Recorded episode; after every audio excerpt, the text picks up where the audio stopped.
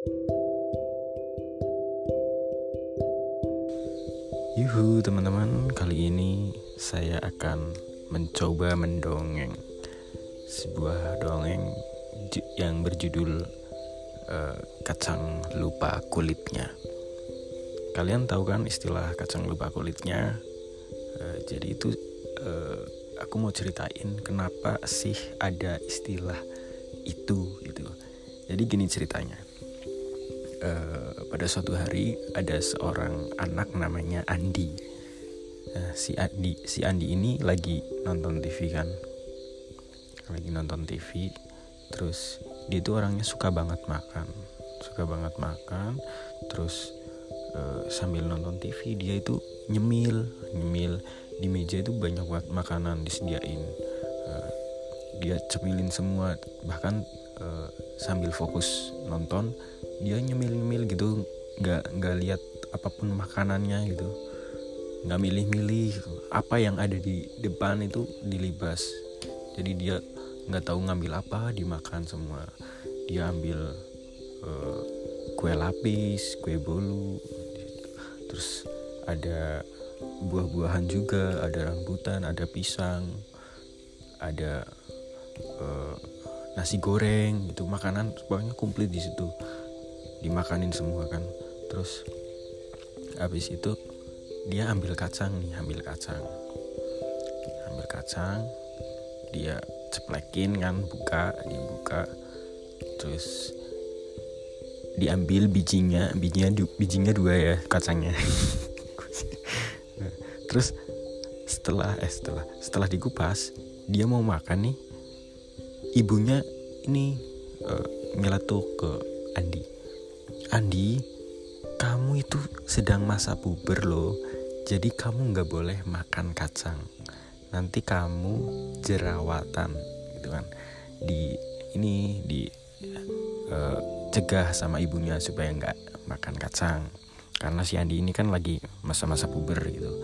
Takutnya nanti kalau makan kacang uh, kebanyakan nanti dia jerawatan gitu, takut ibunya. Nah, si Andi ini orangnya patuh banget sama orang tua. Jadi akhirnya dia eh, nggak uh, jadi makan. Hmm. karena nggak jadi makan dia mau uh, balikin kacangnya itu yang dua biji itu uh, ke ke dalam kulitnya lagi. Tapi karena si Andi ini nggak uh, waktu makan ambil-ambil itu nggak lihat kan jadinya uh, dia nggak tahu uh, kacang ini mana nih kulitnya? Gitu kan Eh, soalnya uh, kaca uh, kulit kan udah dibuang kan. Terus dia bingung di situ banyak banget kulit tuh banyak banyak kulit kulit apa pun. Ada kulit mangga kulit salak kulit rambutan gitu. Terus dia bingung ini kulit kacang yang mana ya? Mau aku balikin tapi aku nggak tahu kulit kacang yang mana. Soalnya dia kan masih kecil masih wawasannya masih kurang masih masih remaja itu kan. Wawasannya masih belum banyak gitulah Nah, karena dia nggak tahu, dia tanya dong sama si kacangnya, hmm, yang dua biji itu.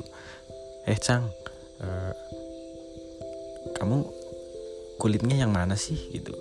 Aku bingung nih, aku nggak jadi makan, aku mau balikin kamu ke kulitnya, ke asal mulanya gitu kan, ke asal muasalnya. Terus si kacang juga bingung, kacang kan hidupnya di dalam terus ya, jadi dia nggak tahu uh, kulit kulit kacang itu kayak gimana bentuknya dia juga nggak tahu. Akhirnya kacang itu e, bengong kan bengong terus dia kayak random gitu nunjuk nunjuk ke sebuah kulit. Dia nunjuk ke kulit rambutan.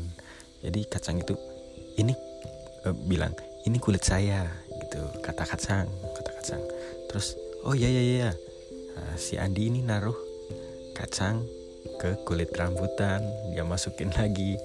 Terus di situ ada ada gerombolan kacang juga kan. Gerombolan kacang di situ marah-marah demo kan. Akhirnya gerombolan kacang itu sepiring pada pergi berdemo gitu.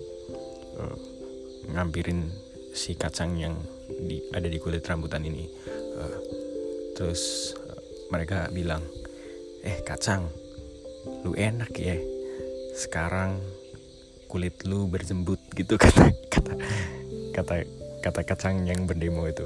Terus akhirnya semenjak hari itu hmm, dijulukilah dia eh, kacang lupa kulitnya. Mulai saat itu dia sudah dikucilkan sama kacang-kacang yang lain. Jadi ya gitulah itulah asal muasal ada istilah kacang lupa kulitnya. Ya sekian. Semoga ceritaku kali ini dapat menjadi pelajaran buat kalian dan menambah ilmu pengetahuan dan juga uh, menjadi penyemangat kalian supaya kalian ini tahu apa asal muasal kalian uh, sehingga kalian bisa hidup dengan tujuan yang jelas dan uh, dengan uh, penuh apa sih namanya penuh rasa tanggung jawab gitu loh. Kita hidup sebagai manusia ya hiduplah sebagai manusia. Kita hidup uh, manusia pastikan dari ayah ibu. Jadi kita harus hormati orang tua gitu gitu gitulah ya. Kalian pasti paham lah apa yang aku maksud. Oke sekian cerita kali ini. Uh, eh, besok besok kita sambung lagi ya dengan cerita yang lain gitu. Yang tentunya menarik semua sih ya kan? Oke ciao. Terima kasih